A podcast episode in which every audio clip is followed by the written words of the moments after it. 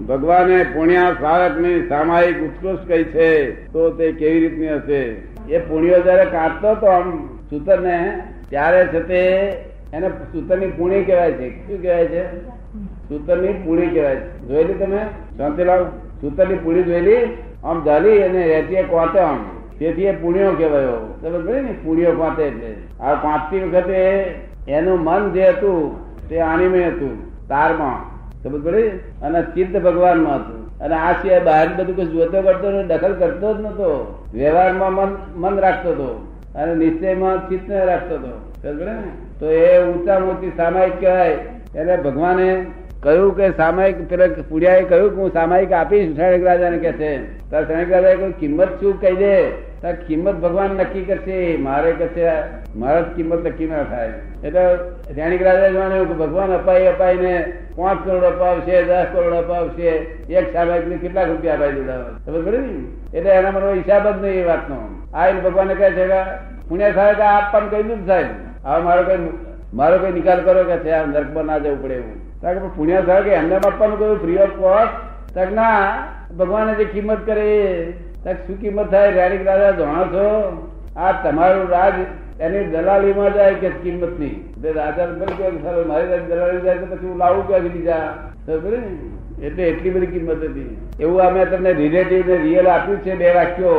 એ જો તમે એક કલાક કરો, અને સાચા મનથી અને સાચા ચિત્તથી તો છે મનથી છે આગળ જોતા જવાનું ટોકર ના લાગે તે. અને ચિત્તથી આ જોયા કરવાનું. શું કરવાનું? રિલેટિવ રિયલ તો તમારે હેરા જેવું સામાયિક થાય એવું છે પણ આવે છે. તમે કરો તો તમારું. સમજે ને? બીજું શું શાંતિલાલ પૂછ્યું છે કશું? આપણી સંસ્કૃતિ મુજબ ગુરુ વિનાનો માણસ ન ગુણો કહેવાય. ક્યાં સાંભળેલું તમે ગુરુ વિગરનો માણસ ન ગુણો કહેવાય છે આ સંત પુરુષો પાસેથી સાંભળેલું.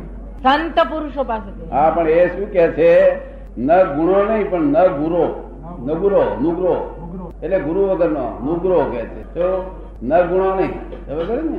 ગુરુ ના હોય ત્યારે આપણા નુગરો કે એટલે કોઈ ગુરુ કરી જાલી પડે એમ તો આ ગુરુ બે પ્રકારના. એક સાચા ગુરુ હોય તે ગુરુ કિલ્લી વાળા હોય. કેવા હોય? ગુરુ કિલ્લી ધરાવતા હોય. અને બીજા ગુરુ તે ગુરુ નો અર્થ ભારે. તો એની પર બે તે બેહનારા ડૂબે અને ગુરુ ડૂબે. ને?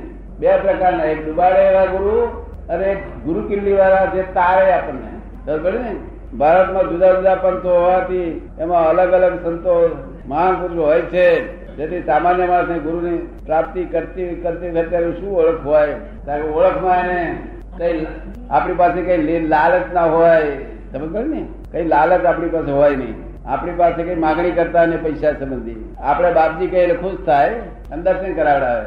અને આપણે પૂછીએ, તેના પ્રશ્નોનું સમાધાન કરે. આપણે મનનું સમાધાન થાય તો ગુરુ કરવા, નહીં તો કરવા નહીં. ક્યારે કરાય? મનનું સમાધાન થાય તો. એ બધી ઓળખે નહીં જો સમાધાન થાય તો ગુરુ કરવા, નહીં તો કરવા નહીં. ગુરુ કેટલા થઈ શકે? ગુરુ તો અહીંથી અહીંથી છતાં અમદાવાદ જવું હોય ને, તો રસ્તો ના જડતા રસ્તા પૂછવું પડે કે ના પૂછવું પડે. એ બધા ગુરુ જ છે ને. પણ મુક્તિ માટે ગુરુ એક જ કરવા. સમજે ને? અને તે છે તે આપણને વ્યવહારના ગુરુ વ્યવહારના ગુરુ હોવા જોઈએ, વ્યવહારના. અને પછી આત્યંતિક મુક્તિ માટે બીજો ગુરુ, બે ગુરુ રાખવા જોઈએ. તો બસ ને? વ્યવહાર અને નિશ્ચય બે વસ્તુ છે. સમજ પડે ને? સાપેક્ષ અને નિરપેક્ષ. એટલે નિરપેક્ષ માટે એક ગુરુ કરવા જોઈએ અને સાપેક્ષ માટે એક ગુરુ કરવા જોઈએ. બંને ગુરુ રાખવા જોઈએ. સાપેક્ષ માટે ગુરુ પેલા પૂછવા જવાનું. નિરપેક્ષ માટે અમને પૂછવા જવાનું. સમજ પડે ને? શ્રદ્ધા તમારી બે છે એટલું સારું છે વળી. દરેક કમમાં લાગે છે ને? બીજું પૂછવું છે બટ બટ ગુરુની ઓળખ કેવી રીતે લે કરે? સમાધાન કરે દસ વખત ગયા દસ વખત. એ આપણા ગુરુ પછી બીજા ગુરુ શું કરવાના? છે બેઠા છે. ઘણી શકાય. અથવા તો અમુક વિચારો કર્મ અને અમુક વિચારો કર્મ ન બને તેવું હોઈ શકે. વિશ્વના મનુષ્યો જે વિચારો કરે છે તે વિચારનું કોઈ એકત્રીકરણ. હે? એકત્રીકરણ. કોઈ કુદરતી શક્તિ થઈ શકે.